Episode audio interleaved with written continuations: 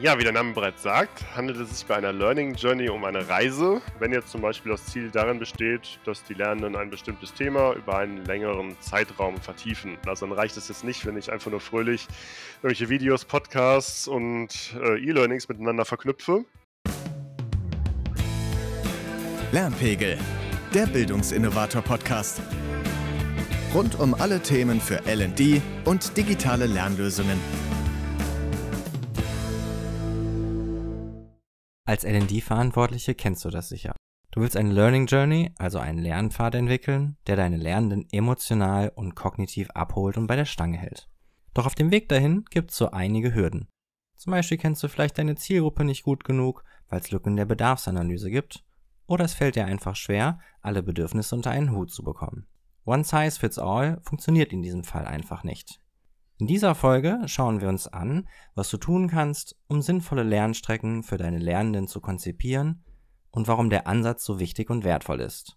Zu Gast haben Marc und ich heute Markus Kreiger. Markus ist wie Marc Learning Consultant beim Bildungsinnovator. Vielleicht kennst du ihn schon aus unserer achten Folge zum Thema Bedarfsanalyse. Wie meist, wenn wir Gäste haben, führt Marc das Interview und ich werfe bei Gelegenheit meine Frage ein. Marc und Markus, wie schön, dass ihr heute da seid. Hallo Sebastian. Hallo. Servus, dann lass uns direkt anfangen. Sehr gerne. Wir drehen uns heute um den Begriff der Learning Journey und ähm, wie irgendwie in den letzten Folgen so oft üblich, äh, fangen wir mal mit einer Definition an. Was ist eine Learning Journey und warum ist es für ein Unternehmen wichtig, in so einen Prozess zu investieren? Ja, wie der Name bereits sagt, handelt es sich bei einer Learning Journey um eine Reise, auf die sich die Lernenden begeben. Um jetzt im sprachlichen Bild ein bisschen zu bleiben, kann es sich jetzt dabei sowohl um einen Kurztrip als auch um eine längere Reise handeln. Und also generell besteht eine Learning Journey aus verschiedenen Etappen, also sprich mehreren Lernformaten die in eine für die Lernenden sinnvolle Reihenfolge gebracht werden. Und ja, für Unternehmen kann es sich jetzt lohnen, in eine Learning Journey zu investieren, wenn jetzt zum Beispiel das Ziel darin besteht, dass die Lernenden ein bestimmtes Thema über einen längeren Zeitraum vertiefen. Ich mache mal ein Beispiel, damit es ein bisschen konkreter wird. Stellen Sehr wir uns gerne. mal vor, die Führungskräfte sollen lernen, besser Feedback zu geben. Mhm. Dann fangen wir ja vielleicht erstmal an einem gewissen Punkt an. Wir müssen den Führungskräften vielleicht überhaupt erstmal vermitteln, was es für Feedback-Regeln gibt, warum Feedback überhaupt wichtig ist, hm, all diese Dinge. Das wäre jetzt sozusagen der Ausgangspunkt dieser Reise der Lernenden. Und dann geht es weiter mit zum Beispiel aktiven Übungen letztendlich, wo die dann mal ausprobieren, das Feedback mal ihren Mitarbeitenden geben, vielleicht erstmal in einem geschützten Rahmen, sprich in einem E-Learning oder in einer Simulation. Und dann später im weiteren Verlauf sollen sie es dann in der Praxis auch anwenden. Also sprich, ihren tatsächlichen Mitarbeitenden mal Feedback geben, äh, dann auch mal schauen, was funktioniert gut, was klappt nicht so gut, Deswegen ist es halt wichtig. Ähm, es ist wie bei einer Reise. Ich habe verschiedene Etappen. Sagen wir mal, ich möchte jetzt, ich habe ein bestimmtes Ziel vor Augen. Ich möchte von Deutschland einen kleinen Roadtrip in die Toskana machen. Dann weiß ich ja vielleicht auch, okay, ne, ähm, welche Zwischenstopps mache ich? Also wo halte ich, für wie lange, an welcher Stelle, was mache ich dort an den verschiedenen Orten? Und bei einer Learning Journey ist es halt ähnlich. Da habe ich auch verschiedene Etappen, die sich halt aufteilen, wo ich halt auch verschiedene Dinge tue. Also eine Etappe kann E-Learning sein, zweite Etappe ein Video, dritte ein Podcast, vierte eine Simulation und so weiter, mhm. bis ich dann letztendlich an mein Ziel halt quasi gelange und dann im Endeffekt etwas auch anders kann, ja, also sprich eine gewisse Kompetenzentwicklung irgendwie durchgemacht habe, ne, also meine Kompetenzen aufgeladen habe und die dann in meinem Alltag auch äh, ausführen kann. So kann man sich das Ganze so mal ganz grob vorstellen. Du hast gerade schon ähm, Kompetenzentwicklung angesprochen. Ich glaube, dass das ein ganz wichtiger Bestandteil logischerweise einer Learning Journey ist. Würdest du sagen, dass das der Hauptpunkt ist, den er eine Learning Journey von, ich sag jetzt mal, einzeln geschalteten Lernmaßnahmen unterscheidet und die auch wirksamer macht? Ja, sicherlich. Also eine Learning Journey ist natürlich etwas wesentlich umfangreicheres als eine Einzelmaßnahme. Hm, man Mhm. kann jetzt nicht sagen, wann fängt jetzt so eine Learner Journey an. Also ist jetzt nicht so, wenn ich jetzt so, bald ich zwei Module habe, ist es direkt eine Journey. Ähm, es ist in der mhm. Regel halt ein bisschen was umfangreicheres, aber wie ich eingangs sagte, es kann ein Kurztrip sein, also sprich, es können auch mal einfach nur drei verschiedene Formate sein. Wir haben teilweise Learner Journeys gebaut, die anderthalb Jahre dauern, ne, wo dann irgendwie 20 Formate zum Einsatz kommen. Das geht halt natürlich auch. Das ist eine längere Reise letztendlich. Ich sag mal, wichtig dabei ist, dass man halt ein Ziel vor Augen hat. Also sprich, was sollen die Lernenden am Ende dieser Reise tatsächlich können in Form von Kompetenzen? Also welche Kompetenzen sollen sie ganz konkret erwerben? Hm? Natürlich ist es auch sinnvoll bei einer Einzelmaßnahme, also sprich bei einem einfachen E-Learning, gewisse Kompetenzen zu erwerben, aber da kommen wir natürlich an gewisse Grenzen. Hm, welche Grenzen sind das genau? Ja, also es kommt immer so ein bisschen drauf an, ne, was man jetzt irgendwie äh, genau vorhat, sage ich jetzt mal. Also bei, wenn wir jetzt das vergleichen mit einem reinen E-Learning, beim E-Learning habe ich halt gewisse Grenzen. Wenn wir jetzt ähm, uns die Wirkungsgrade anschauen, die ja zum Beispiel in unserem Trainingskompass abgebildet sind, da sagen wir halt, okay, maximal die Stufe können, kann man halt bei einem E-Learning erreichen. Mhm. Und bei einer Learning Journey kann es halt tatsächlich auch dann bis zur letzten Stufe, also bis zur Stufe etablieren auch gehen. Dafür muss man aber auch entsprechende Maßnahmen ergreifen. Also dann reicht es jetzt nicht, wenn ich einfach nur fröhlich irgendwelche Videos, Podcasts und äh, E-Learnings miteinander verknüpfe. Dann brauche ich halt auch noch sowas wie Coaching-Maßnahmen, Shadowing, also Peer Group lernen vielleicht. Ne? Also all das, wo ich dann auch tatsächlich Möglichkeit habe, das Wissen, was ich mir angeeignet habe, in der Praxis anzuwenden und dabei in irgendeiner Form beobachtet zu werden. Und deswegen ist das halt uh, wesentlich umfangreicher bei einer Learning Journey. Und es ist natürlich auch wichtig, dass die einzelnen Etappen gut aufeinander aufbauen. Also das ist im Prinzip, ne, ich fange jetzt halt bei der niedrigsten Etappe an, das ist wie Level 1 Tetris, sage ich mal, also das, was ich jetzt gut bewältigen kann und dann steigere ich mich im Laufe der Zeit. Mhm. Gibt es da, ich sage jetzt mal, Schlüsseletappen oder äh, Schlüsselkomponenten, die eine effektive Learning Journey deiner Meinung nach beinhalten sollte, um so den individuellen Bedürfnissen von Lernenden gerecht zu werden? Ja, also grundsätzlich ist es wichtig, du hast jetzt schon die Zielgruppe angesprochen. Einmal zu schauen, wer ist jetzt eigentlich meine Zielgruppe? Wie setzt sie sich zusammen? Vermutlich ist die Zielgruppe in irgendeiner Form heterogen letztendlich. Das kann sein, dass die einfach irgendwie verschiedene ja, Kompetenzen irgendwie schon mitbringen, ja, also verschiedenes Vorwissen. Dann kann es natürlich sinnvoll sein, dass jetzt nicht alle dieselbe Reise durchlaufen. Ne? Also dass man verschiedene Journeys quasi macht für dass die man quasi einzelnen Zielgruppen. Abzweigungen einbaut. Ja. Genau, das ist halt auch möglich. Also ich würde da immer unterscheiden. Man kann jetzt quasi, wenn man jetzt, sagen wir, ich habe die Zielgruppe der die Vertriebler zum Beispiel, Mhm. mm, die können jetzt alle am selben Punkt starten. Sagen wir, wir haben jetzt irgendwie eine neue Produktlinie eingeführt, ähm, ist jetzt für alle zwar unbekannt, aber die erfahrenen Vertriebler ja, wissen sofort, wie sie das Ding verkaufen. So. Und ich sag mal, die neuen, ja, die, die Frischlinge, die wissen das vielleicht noch nicht so, die brauchen halt vielleicht ein bisschen mehr. Und dann hat man vielleicht denselben Startpunkt, aber halt die Learner Journeys unterscheiden sich dann halt voneinander. Das heißt, irgendwie die Profis machen vielleicht weniger, kommen halt schneller ans Ziel als jetzt die Einsteiger. Die müssen dann halt vielleicht mehrere Etappen durchlaufen, um halt irgendwie ja ungefähr dasselbe Niveau wie die Profis dann halt zu erreichen. Und das ist halt irgendwie total wichtig. Das kann einem jetzt Zugang sein, also grundsätzlich die Bedürfnisse der Zielgruppe zu berücksichtigen, ist für mich jetzt einer der wichtigsten Punkte. Dann aber auch sowas wie die passenden Lernformate zu wählen. Sagen wir mal, ich habe jetzt die Vertriebler, die sind halt viel unterwegs, ne, die sind im Außendienst tätig, sind viel beim Kunden halt vor Ort. Wenn ich mir da jetzt irgendwie eine Learner Journey überlege mit zig Präsenzformaten, wo die jetzt irgendwo hinkommen Mhm. müssen, das lässt sich halt total schwierig gestalten. Ne?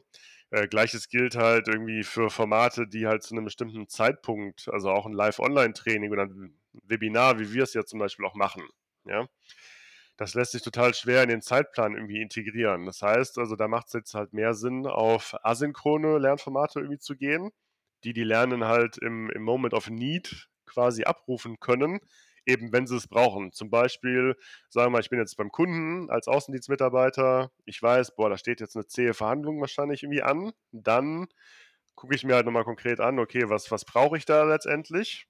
Was muss ich jetzt nochmal an Kompetenzen mir aneignen, letztendlich, um dann halt für dieses Gespräch gut vorbereitet irgendwie zu Also man sein. sollte quasi immer bei der Gestaltung einer Learning Journey so ein bisschen auf die äh, Heterogenität der Zielgruppe achten und vor allen Dingen auch die jeweiligen Maßnahmen an diese Zielgruppe anpassen. Ich glaube, das ähm, ist daraus klar Ja, geworden. das ist auf jeden Fall eine, eine gute Idee. Ja, und auch irgendwie, ich sag mal, die Lernformate in die vernünftige Reihenfolge bringen. Und das ist jetzt so das, vielleicht das ganz Große, mit den Unternehmenszielen auch noch verbinden. Ähm, wo wir gerade beim Unternehmensblick sind, wenn ich mich jetzt mal in die Lage einer, ähm, L&D-Verantwortlichen oder eines L&D-Verantwortlichen versetze, ist es ja schon wichtig, irgendwie herauszufinden, wie man diese Learner Journeys eben auch so ein bisschen skalierbar, messbar macht. Ja. Wie können denn unsere Zuhörenden den Erfolg einer Learning Journey messen und eben so ein bisschen das das Feedback in zukünftige Lernprogramme einbinden? Hast du da 'ne Idee? Ja, Ideen habe ich da viele. Die Umsetzung ist halt ein gewisser Knackpunkt, äh, sage ich mal. Also, ähm, was ich jetzt vorhin sagte mit den Unternehmenszielen. Idealerweise ist es so, dass ich halt, bevor ich diese Learning Journey entwickle, mir Gedanken darüber mache, was ist denn eigentlich das Ziel dieser Journey und inwiefern zahlt es auf die Unternehmensziele wiederum ein. Auch hier mal ein Beispiel. Ich habe jetzt ein Training für also eine Learning Journey für Vertriebler. Ich möchte logischerweise, dass die das neue Produkt gut verkaufen. Da kann ich jetzt natürlich sowas wie Umsatz messen. Das ist halt irgendwie möglich. Meinst Umsatzsteigerung nach, äh, Durchlaufen Learner Journey oder sowas? Zum Beispiel, ne? Das kann ein Ding sein. Man muss jetzt bei sowas natürlich beachten, also jetzt gerade sowas wie Produkteinführung, ähm, und Verkauf von Produkten ist an super viele externe Faktoren geknüpft. Ja, also ich es kann immer mal sein, dass jetzt irgendwie ein Konkurrent plötzlich auf dem Markt erscheint und ein super tolles Konkurrenzprodukt entwickelt hat und dann können jetzt meine Lernenden wunderbar ihre Verkaufsgespräche führen, ja? Wenn Ja. das Konkurrenzprodukt einfach besser überzeugt, dann stehe ich halt da. Habe alles richtig Ja. gemacht, habe im Sinne der Learner Journey mir alle Kompetenzen angeeignet, aber es wird sich jetzt nicht in Form von KPIs niederschlagen. Mhm. Anderes Beispiel wäre, wenn wir jetzt mal zurückkommen zu den Führungskräften, die sollen jetzt besser Feedback geben und überhaupt mal Feedback geben, ja, dann habe ich die Möglichkeit zum Beispiel zu messen, Anzahl der Mitarbeitergespräche, die durchgeführt wurden. Und dann kann ich natürlich auch mal die Mitarbeitenden fragen, hey, hat dir deine Führungskraft in den letzten vier Wochen zum Beispiel Feedback gegeben? Konntest du mit dem Feedback was anfangen? Ähm, ist das Feedback geknüpft an persönliche Entwicklung? Ja?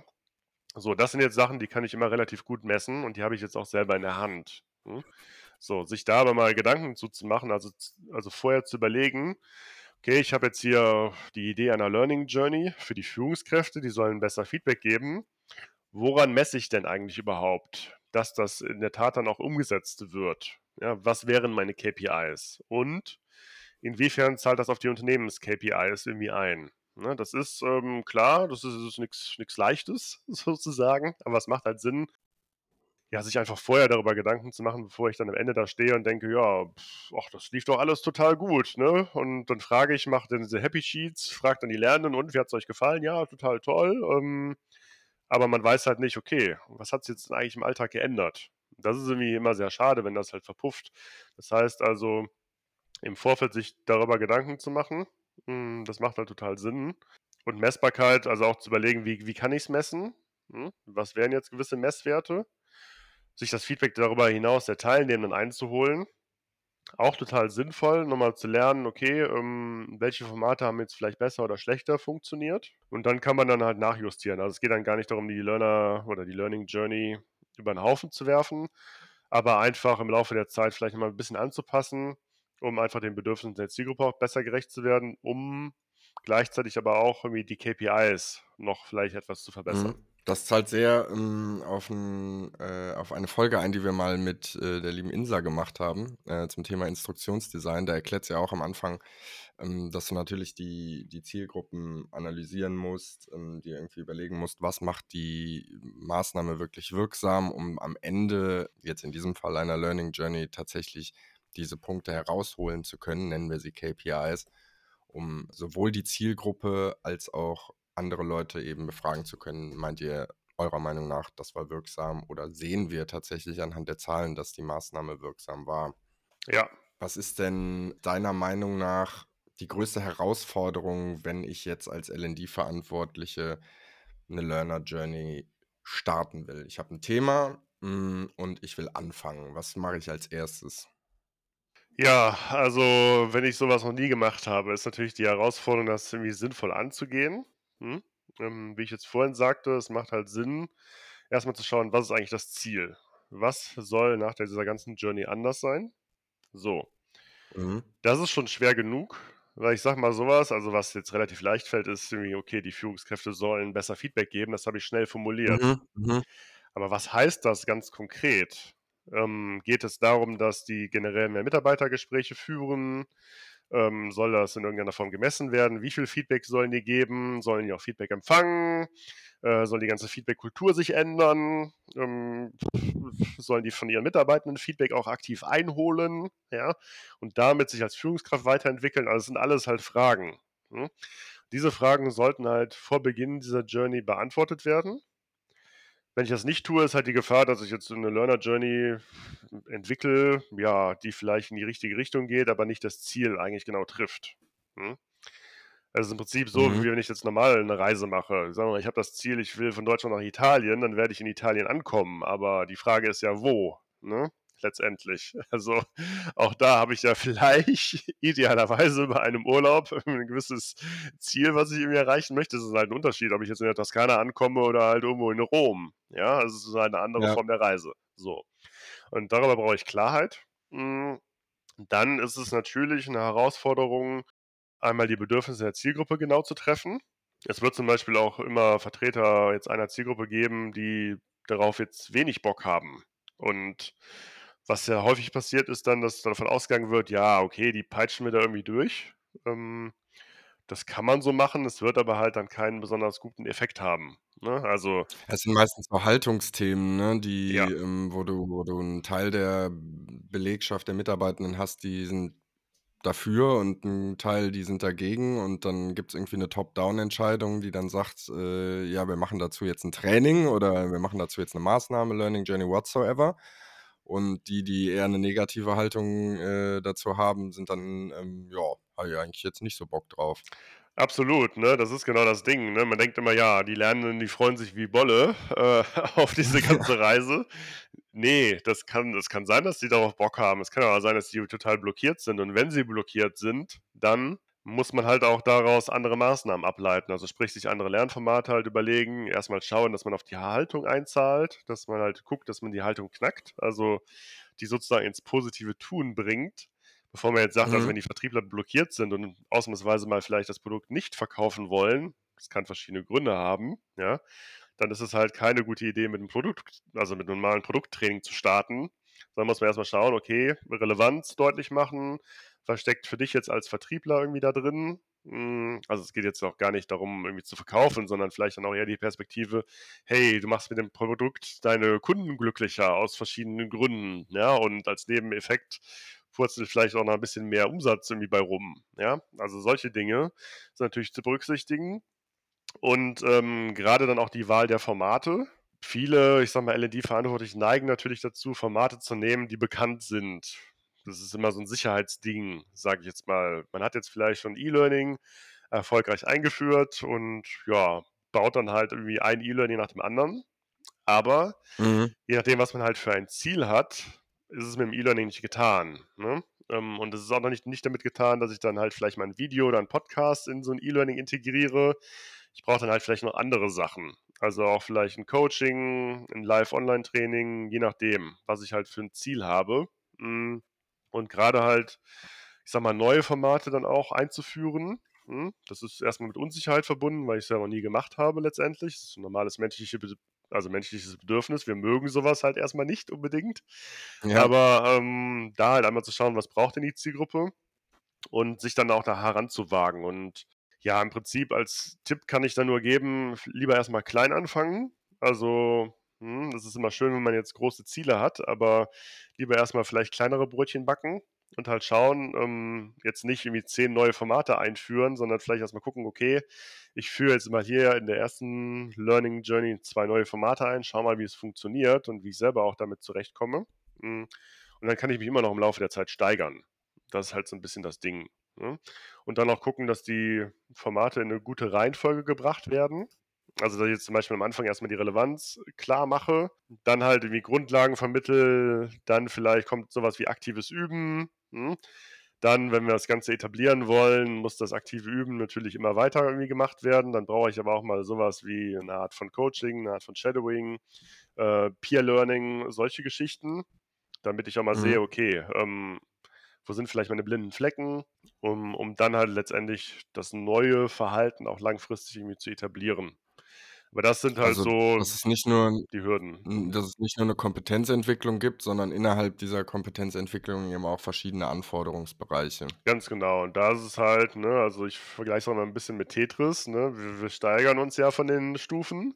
Mhm. Wir fangen erstmal klein an und dann, äh, ja, ne, steigert man sich sukzessiv letztendlich. Es wird immer schwieriger, aber halt auch in einem gewissen Tempo, was zu bewältigen ist für die Zielgruppe.